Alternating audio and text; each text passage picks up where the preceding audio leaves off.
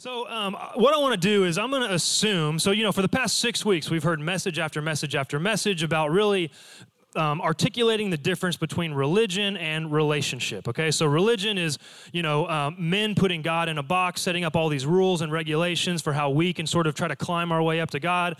Whereas relationship says that God made a way, we do nothing, we haven't earned it, and He has paved a way for us to be adopted into His family as His sons and daughters. So I'm going to assume that we're by now we're good with that okay? You you you get it. Like we don't want to be over here with the religion stuff. That doesn't sound very fun. Uh, we want to be kind of over here with the on the relationship side of things. So i'm going to assume that.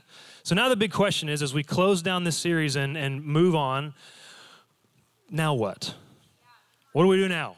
We understand that we're supposed to be in this, this relationship with God, this relationship with Jesus. Well, what does it look like moving forward? Specifically, I want to talk about what does it look like to grow in your relationship with God. What does it look, what does it mean? How do we grow? What are the mechanisms for growth? So the title of my message tonight is Miracle Grow. That's right, very clever, very proud of, of that. And so, uh, what we're going to do is we're going to look at a story um, out of the book of John. It's the uh, you know pretty famous story. It's the, the John chapter 11. If you want to go ahead and turn there or tap there on your phone or whatever. And uh, it's the story of Jesus raising Lazarus from the dead. And we're going to look uh, at this story and, and, look at the three kind of main, well, Jesus is the main character, okay, yeah, yeah. Yeah. But we're going to look at kind of the three human characters Lazarus, Martha, and Mary, and look at how Jesus deals with each of them differently in ways that help them grow, that develop their faith. He treats each, each one of them very, very differently. So we're going to look um, at that. So, quick summary of the story. It's a super long passage. I'm not going to read it all, but probably most of you know it. So there's a man named Lazarus. He dies. Jesus um, says, Okay, I'm going to come and raise this guy from the dead. He gets there, and Martha comes out, who is Lazarus' sister, says, Lord, if you had just been here, my brother wouldn't have died. And he talks with her for a little bit.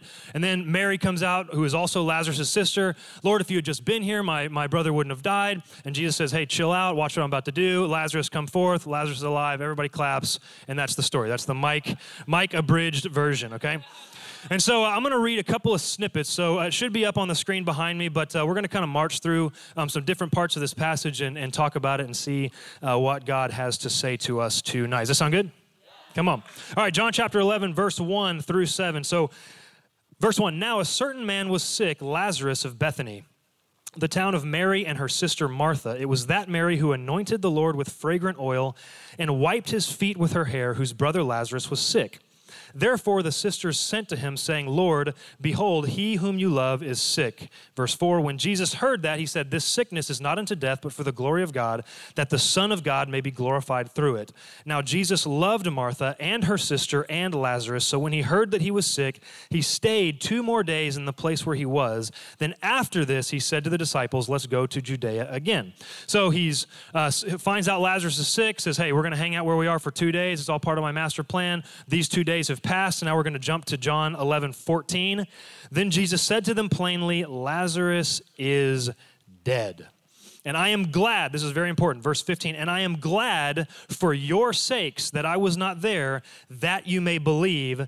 Nevertheless, let us go to him. So, what Jesus is saying is, hey, I know it's really sad, but I'm actually really glad it's working out this way because I'm going to use this as a faith growing opportunity in all of your lives. So Jesus has set this up strategically. He knows that He's going to use this in a way that's going to develop, that's going to grow, um, that's going to strengthen faith. And so He sets that up from the very beginning. I'm glad for your sakes that it happened this way. So Jesus is letting us know this is going to be a growth opportunity for everybody involved. So, what I want to do is I've kind of got three points. Each of those points is um, sort of. Uh, um, focused on one of those three characters Lazarus, Martha, and Mary. We're going to look at how, um, how each of them, what is the mechanism that Jesus uses to grow them. And so we'll start with our, our friend, poor Lazarus, the, the dead man.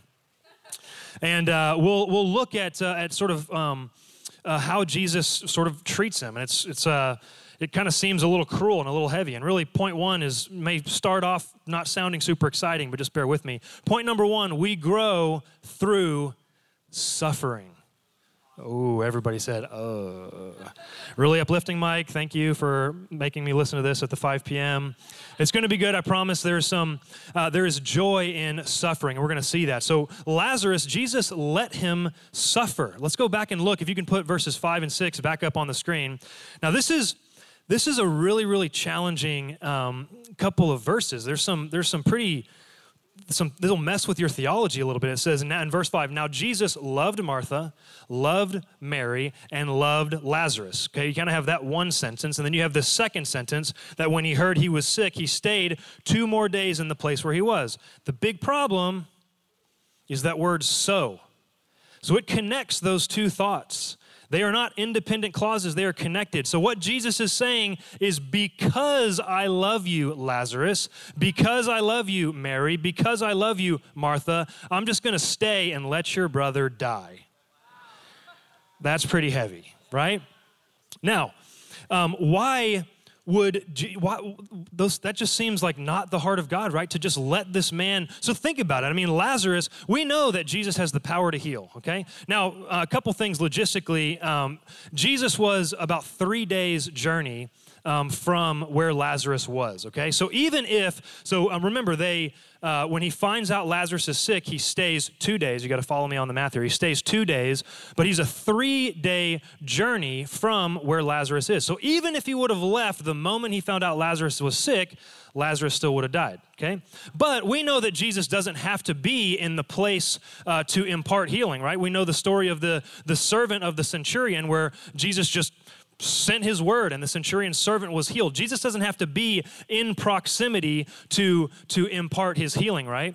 But he still stayed there for two days and let Lazarus suffer. I mean, imagine like Lazarus is sick and knows Jesus, knows what he's capable of with whatever, whatever ailment it was, and he just is writhing in pain and then dies. And it's like, wow, Lord, like what is that? I don't understand, right? He let Lazarus suffer. And so, um, I guess, uh, remember, we're talking about growth. So the question is, well, did, so, you know, we know the end of the story, right? Jesus ends up raising Lazarus from the dead. Well, what happened after that? Was Lazarus, did Lazarus actually grow? Did he develop? Did he launch into something? Well, we don't really know a lot about Lazarus um, from the Bible, but we actually know from early Christian literature that Lazarus went on to be a bishop in the early church one of the most high up positions in leadership of the church. And so we know that Lazarus went from just sort of a, a, friend of Jesus, just kind of part of the crowd, to one of the leaders, a bishop in the early church. So most definitely he grew, and part of his growth was this suffering. So why? Why does God let us? Anybody ever suffered? Anybody ever been through trials and tribulations and struggles? It's not super awesome. Why? Why does God allow us to go through this? Well, there's two um, sort of main things that uh, that God really, um, the reason that God allows us to go through suffering. And the first is this. Listen to me closely. To expand the impact of your eventual breakthrough. To expand the impact of your eventual breakthrough. Now again, you got to follow the math here a little bit. So uh, Jesus waits two days. Now we know, I just told you, he was a three days journey from where Lazarus was. So there was no way, even if he would have left right when he heard Lazarus was sick, he wouldn't have got there before Lazarus died. Okay? So if, if he would have left the moment Lazarus died, he would have Lazarus would have been dead a day or two. Instead, he waited two days so that when he got there, Lazarus had been dead for four days. Well, what in the world's the difference between someone who's been dead one day and someone who's been dead four days? If you're gonna raise him back from the dead, who cares? Just go right away, Jesus. What's the deal? No, no, no. Very, very strategic. And I'll tell you why. This is um, uh, in in first century Palestine, I mean, it's like the Middle East. It's very hot, very, um, very arid place, right? And when someone dies, you know, like here we have like refrigeration and like morgues and embalming techniques. And you can have a funeral like two weeks after somebody dies and you know it's not like the, the body is starting to crumble and starting to look super gross right? But in those days almost immediately a body would begin to, to decompose and start to get super super yucky. And so they would push to have the funeral immediately right away okay so four days now here's the other thing you have to keep in mind you know, if you've ever seen like uh, I don't know Grey's Anatomy or some, or even just like been to a hospital, everybody's hooked up with all these gizmos and gadgets, right? They've got the heart rate monitor, the oxygen monitor, the whatever monitor, and you know, you see the heart rate monitor, and it's like beep, beep, beep, and if it goes beep, then that's really bad, right? Okay. Well, they didn't have that in first century Palestine. So just imagine it was actually pretty hard to, to know when someone had actually crossed from life until death. If someone was in a coma and had really shallow breathing and a very, very faint pulse, it would be really, really hard to tell exactly when someone had died. But they're also trying to bury people right away before they start stinking. So it was actually really common. I know this is super creepy and probably going to freak some of you out. It was very common, not very common, it was somewhat common in first century Palestine for the pallbearers to be carrying this casket and hear like a knock from the inside, like, hey guys, hold on a second, I'm still, I'm still alive, okay?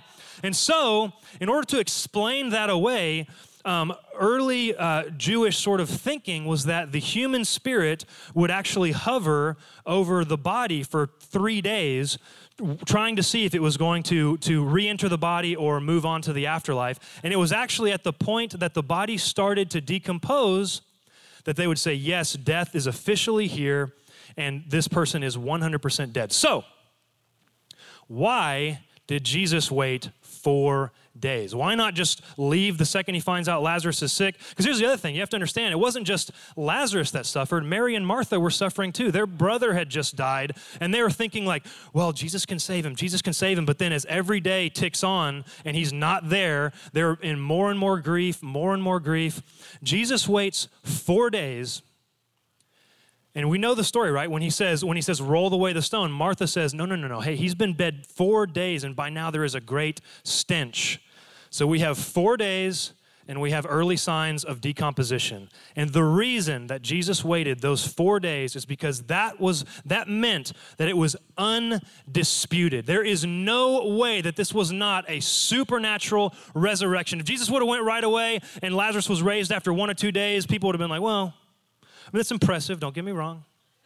But we know that the Spirit kind of hovers over the body and it could have just re entered. But no, no, Jesus said, I'm going to wait four days so that there is nobody who can say that this was some fluke, that this was, you know, some kind of magic trick. This is a bona fide uh, injection of supernatural power into the earth that raises Lazarus from the dead. Okay? Now, in order for that to happen, to maximize the impact of this miracle, Lazarus, Mary, and Martha had to suffer. And so sometimes, in order to maximize the impact of what we're going through, God says, You're going to have to just bear with me. You're going to have to suffer just a little bit. Um, after Katie and I had uh, first uh, moved here, um, you will remember this very well. I had a, a very debilitating back injury. I had um, what was diagnosed as a 9 millimeter right paracentral disc extrusion in my L5S1 disc. Basically, a really bulge disc that was about to explode. And so I was, and you don't, no offense, if you have never had a real back injury, like you don't know, like back pain, like serious back pain is, I was a 26 year old man and I was just like, oh, mm, walking about this fast. Getting in and out of the car would take me 12 minutes. When I would sit down and it would be time to get up, I'd have to get myself like mentally psyched like do some like focus breathing, like, okay, ah. And that was how I moved around. It was terrible. And I prayed. You know, if you think that Katie and I didn't pray every chance we got for healing. We begged God for supernatural healing. Anytime that there was, you know, um, one of the pastors here was was uh, you know saying, "Hey, lift your hand if you need healing in your body." I mean, I was just like, "Yes, please, me." Anytime there was a healing evangelist here, I was the first one. Well, actually, I wasn't the first one because I moved really slow. I was like, "Wait, wait, wait, wait." I was just desperate for supernatural healing. And guess what? It didn't happen like that. And it was really frustrating, really frustrating. It was a very, very negative impact on my quality of life. But Katie and I didn't really know what to do. We'd been praying and begging, and God just didn't seem to be moving. And so we were pretty new to the church, and I new to San Diego, didn't know anybody, didn't you know, I didn't know who like who to call, what doctors there were. We were brand new to the city, and I just heard about this chiropractor, and I didn't even know anything about chiropractic. I thought it was just wacko. And I'd heard about this guy um, from Central Campus. His name was Dr. Matt Hubbard. And I was like, I don't know. I mean, I guess I'll give him a call. So I called his office, made an appointment, and got to know Dr. Matt. Dr. Matt and his wife, Michaela, become, became incredibly close friends of Katie and I. They have blessed us immensely. We have learned so much from them. And while I was seeing Dr. Matt, he told me to go and uh, find like a sports massage therapist to try to open up some things to get my disc to kind of suck back in. And so through that, I met this young lady. Her name is uh, was Isa Duarte. And uh, as I'm laying there on her table, I just invited her to C3 Church. And she, she came, she got saved, became really good friends with Katie, ended up marrying an incredible man in our church named Jim Rooney. Now her name is Isa Rooney. Just had a beautiful baby boy. And so we got to be a part of that story. We invited her to church, got to see her get saved, got to see her entire journey of, of being transformed in this church. Also, while I was um, seeing another specialist recommended by Dr. Matt, he was this guy who was just super into like Eastern religions and Buddhism and all this stuff. And as I was laying on his table, he would ask me questions about Christianity and about Jesus. And I got to just unpack all of that for him. And listen to me none of that would have happened if God would have answered my prayer. None of it. If God would have healed me when I just ran up in, in a moment, it would have been awesome. It would have been great. I would have loved it. But that miracle would have terminated on me. So sometimes God lets us suffer so that He can bring other people into our world that can be the beneficiaries of our miracle. And so if you're suffering right now, if you're struggling right now, if you're going through trials, if you're going through tribulations, know that God is not for. And listen, here, I forgot the best part. My back is totally healed, by the way. I did get healed. I'm 100%, have no problems.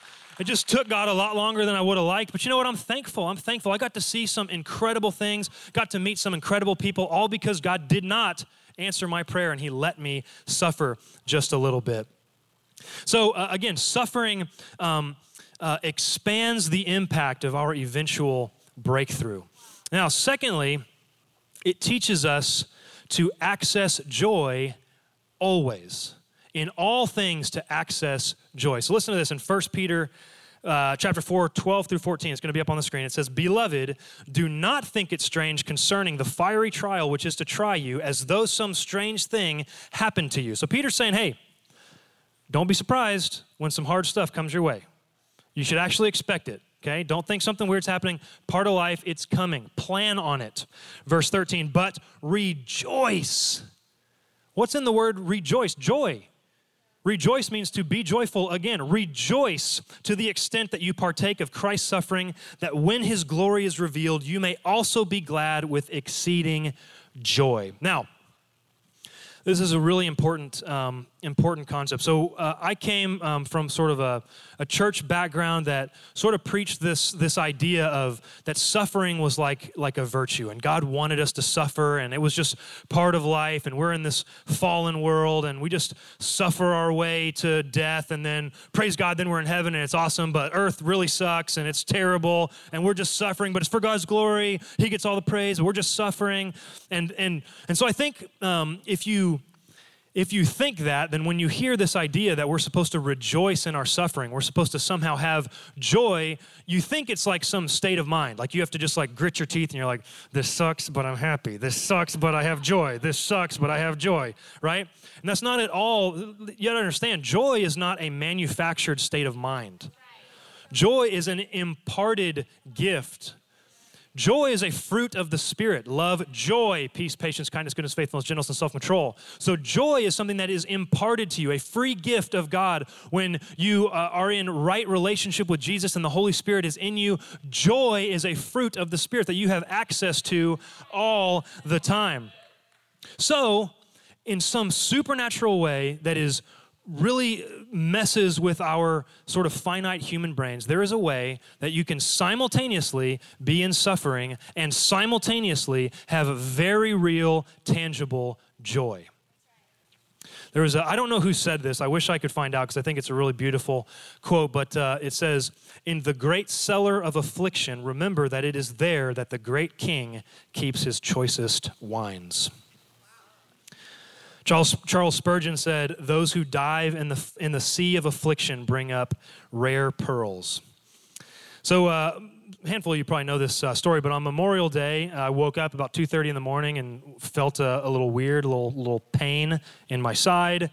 Kind of tossed and turned for a little bit, tried to tough it out. And at 6:30 a.m., I was like, okay, this is not working. Katie, please wake up. I think something's wrong with me. So uh, she's like, well, let's go to the emergency room. Go to the emergency room, have a CAT scan. They're like, yeah, your appendix is literally about to explode. We need to have surgery in the next 90 minutes. And so I was just like a whirlwind. I was like, woke up after like I was it was like after church. Like woke up Monday morning and was like, oh, okay, okay, okay, emergency room, CAT scan, okay, surgery. Oh, okay, here we go. Operating room lay down on the table, go to sleep. And then I wake up and my appendix is gone. And it was this whirlwind of a couple of days. And I think, you know, if you if if you look at just the circumstances outside looking in, it sucked. It hurt really bad. It was painful. It was super inconvenient. I was just like ready for like this awesome Memorial Day party, gonna have fun, go do something awesome. It was incredibly inconvenient for my work. It put me out of commission for several days. It was expensive. I had medical bills. It was really, you know, sort of outside looking in really pretty terrible. But it, you can ask Katie because she was there the whole time. I am not making this up. It was one of the most joyful times of my life. I found myself overwhelmed with gratitude, so thankful for modern medicine that like they could even do the stuff they're doing. I was like, praise God for doctors, praise God for CAT scan machines. I was thankful that it wasn't something worse. I was thankful that I have a beautiful wife that was there by my side to see me through this. When I came out of anesthesia, two of my great friends, um, Andy Pugh and uh, Nick Selton, were there when I woke up. And I was like, God, praise God for incredible friends that are just, you know, so there so that I'm not lonely when I wake up and in some weird place. I was just so thankful. And listen, this is not some like power of positive thinking thing, okay? I am not a positive person. I may be like the most negative person you've ever met. Okay? So this is not like Mike just being like, okay, I'm gonna find the good in this situation. No, no, no. There is something supernatural that happened to me where because of joy being imparted to me as a fruit of the Spirit, somehow, even in this really wretched circumstance, I found myself filled with joy. And that is a miracle. And every single one of us, when you go through suffering, when you go through trials, you actually have access to real joy. So every um, at the end of every year, Katie and I kind of do this this thing. We just you know kind of like a year in review. We always uh, try to get away, like just get a hotel room somewhere in town for the night, or maybe even get away for a weekend somewhere else, and just kind of sit down and, and take inventory of, of the previous year, and then look at the year coming up. And I remember. Um, four or five years ago, I don't remember exactly what it was. We we sat down and we're like, okay, well, you know, let's let's talk about it. What would you what'd you think of this last year? And I remember us both just being like, gosh, it was a great year. Unbelievable. Like just feel so blessed. Just God so thankful for all that God is doing, so thankful for all He's got us a part of. Gosh, just praise God for how blessed we are. And then we actually like started thinking about the year. And it was a terrible year. We had extreme financial duress I got a, uh, this is about to get really heavy. I got a phone call from my mom um, just on like a random Tuesday, and she said, Hey, I just wanted to let you know I'm about to take my own life, and I just was calling to say goodbye. And I was like, uh, what? And so I had to talk to my mom on the phone while I'm texting Katie, trying to get her to call 911 to get 911. She was calling 911 in San Diego, trying to get police to my mom's house in Texas, and I'm like just talking to my mom, texting Katie. It was one of the most stressful things I've ever been through. We went through, and and by the way, my mom was healed completely. She's uh, just uh, crushing life right now. So the story, but in the moment, it was awful. We had to fly to Texas and, and go see her in this psychiatric institute and try to, to pray with her and, and, and walk her through this. Um, we dealt with some incredibly difficult drug addiction on Katie's side of the family that was unbelievably destructive and heavy. It was just a really rough year. But how crazy is it that when we got to the end of the year and we were like, man, what do we think about this last year? We were just like, man, it was so great. God was so faithful. Like we felt so blessed, so loved by God. That is not just the power of positive thinking. That is a supernatural transaction where somehow, simultaneously, you can be struggling, you can be suffering, and have access to real, tangible joy real joy. And so God lets us suffer to expand the impact of our eventual breakthrough and so that um, we will learn to access joy in all things. So that's our man Lazarus. Lazarus grew through suffering. Point one. We good? All right. Point two and three are a lot shorter, so just uh, nobody panic. Everybody calm down. So, Martha, let's talk about old, old Martha. Good old Martha. So we'll look at uh, John 11, 20 through 27, should be on the screen. So we're just kind of marching through the story. So again, remember, Jesus finds out Lazarus is sick, says, hey, let's hang out two days, let Lazarus suffer and die because I love him so much somehow. Um, that makes sense. And so then he goes to uh, to Bethany, the town where Lazarus is, and uh, and then he, as he shows up, as he's walking into town, this is where we pick it up, where he's confronted by Martha. Verse 20. Then Martha, as soon as she heard that Jesus was coming, went and met him, but Mary was sitting in the house. Now Martha said to Jesus, Lord, if you had been here, my brother would not have died. But even now I know that whatever you ask of God, God will give you. Verse 23 Jesus said to her, Your brother will rise again.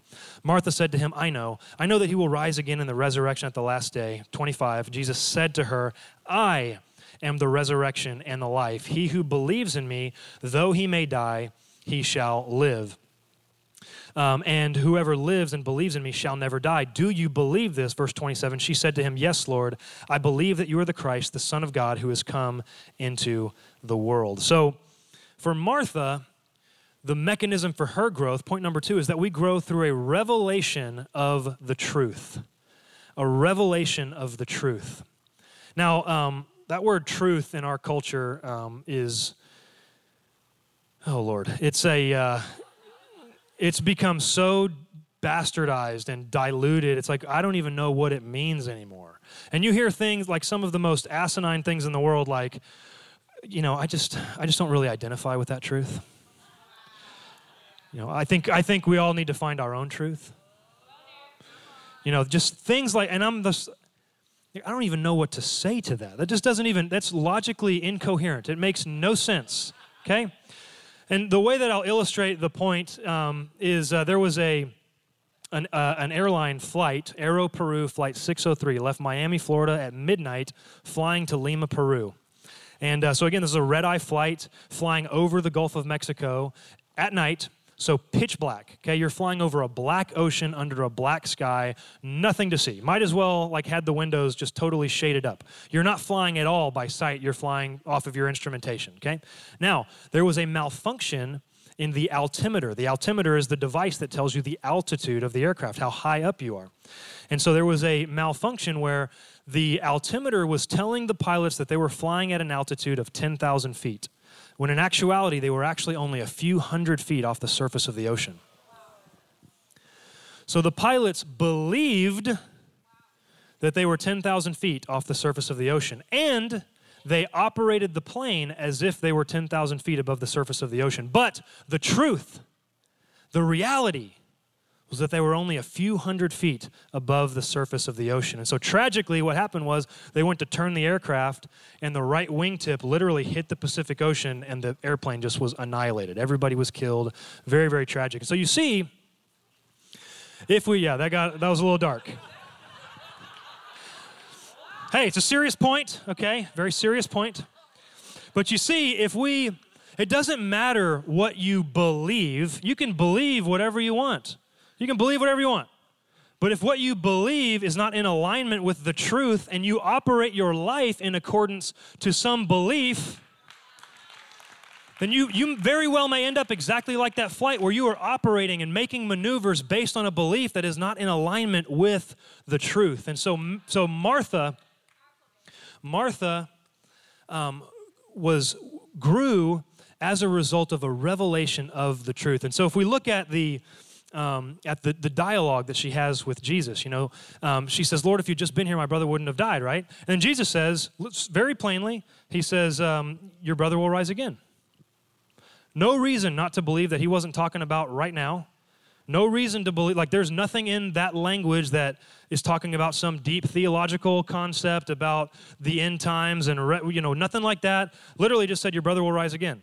But she defaulted to a position of faithlessness and said, Oh, yes, I know, and went to her theology, to her orthodox, and said, Yes, I know that on the last day, you know, he will rise.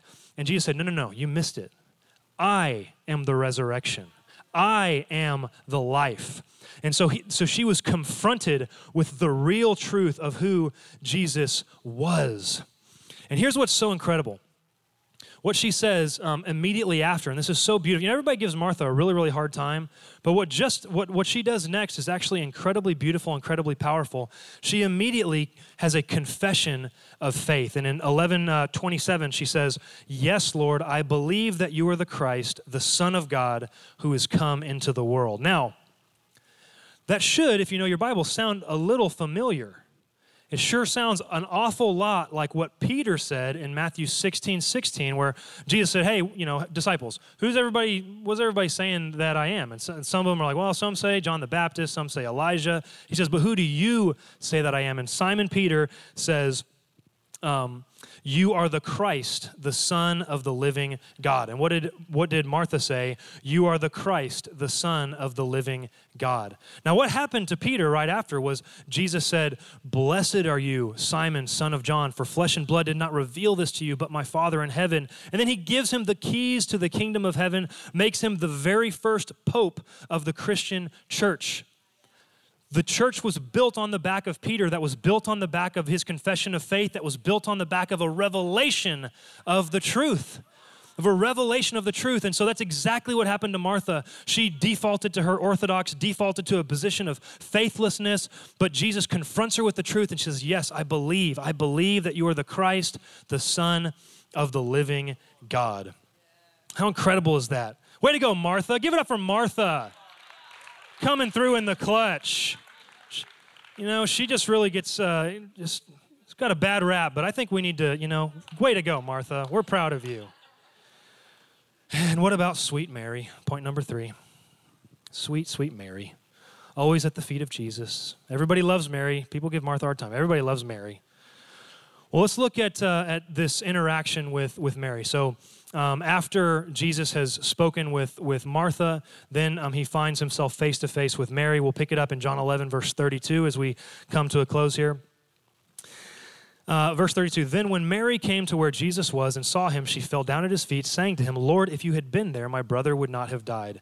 Therefore, when Jesus saw her weeping, and the Jews who came with her weeping, he groaned in the spirit and was troubled. And he said, Where have you laid him? They said to him, Lord, come and see. In verse 35, the shortest verse in the, in the Bible, Jesus wept. And so for Mary, um, she was confronted with the compassion of Jesus. And so we grow through suffering, like we saw in the case of Lazarus. We grow through um, revelations of the truth, like we saw through Martha, and we grow through an encounter with the compassion of the living God as was the case with Mary. Now, I think there is um, something interesting that's very subtle in this passage. So, Martha and Mary both say have the exact same um, response to Jesus, like literally verbatim, word for word Lord, if you had been here, my brother would not have died. They both say the exact same thing. Now, there is one really subtle difference.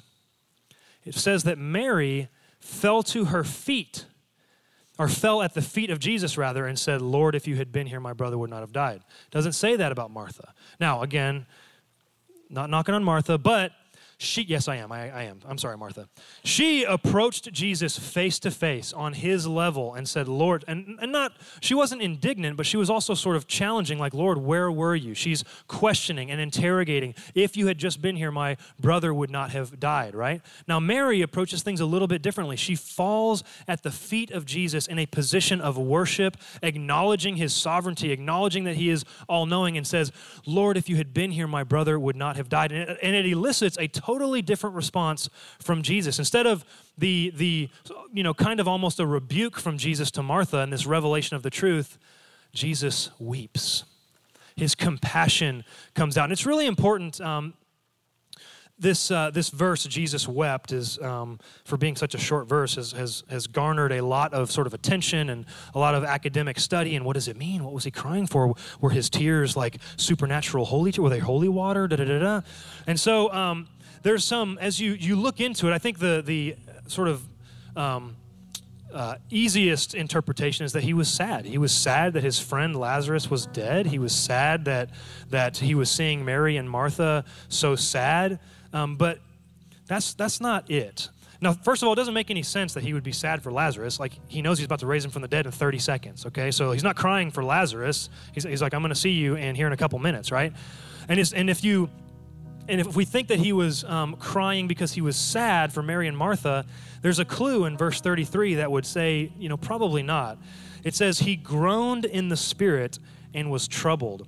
And if you look at different English translations of the Bible, it actually there's there's a lot of differences in the way that that's translated because it's really difficult to translate that into our modern English language. And really, um, a, probably the the best translation that I heard was he was deeply outraged in the spirit and troubled. Jesus was not sad. Sadness is like, I'm empathetic. Oh, my heart hurts that your heart hurts. Oh, this is so terrible. That was not Jesus. He was outraged. He looked and he saw his friend dead. He saw these women that he loved mourning and sad, and he said, This is not the way it's supposed to be.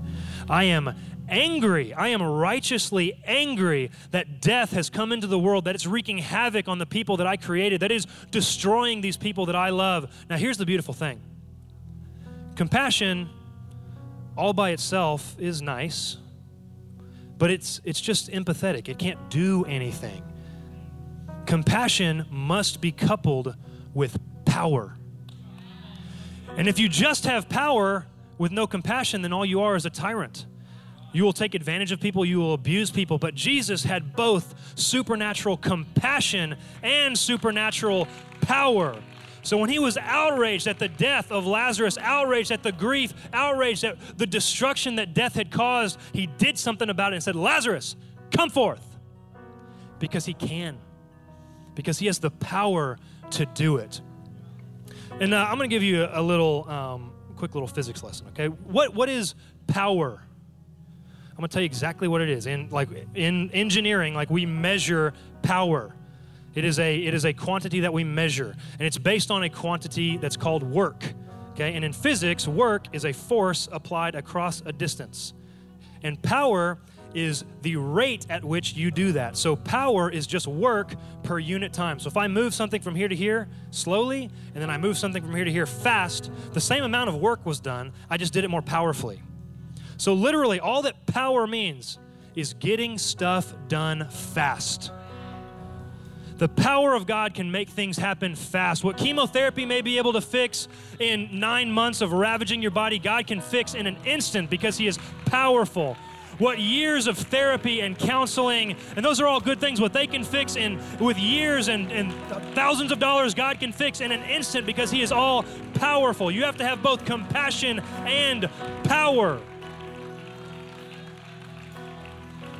In Psalm uh, 34, verse 18, um, it says that uh, God is near the brokenhearted.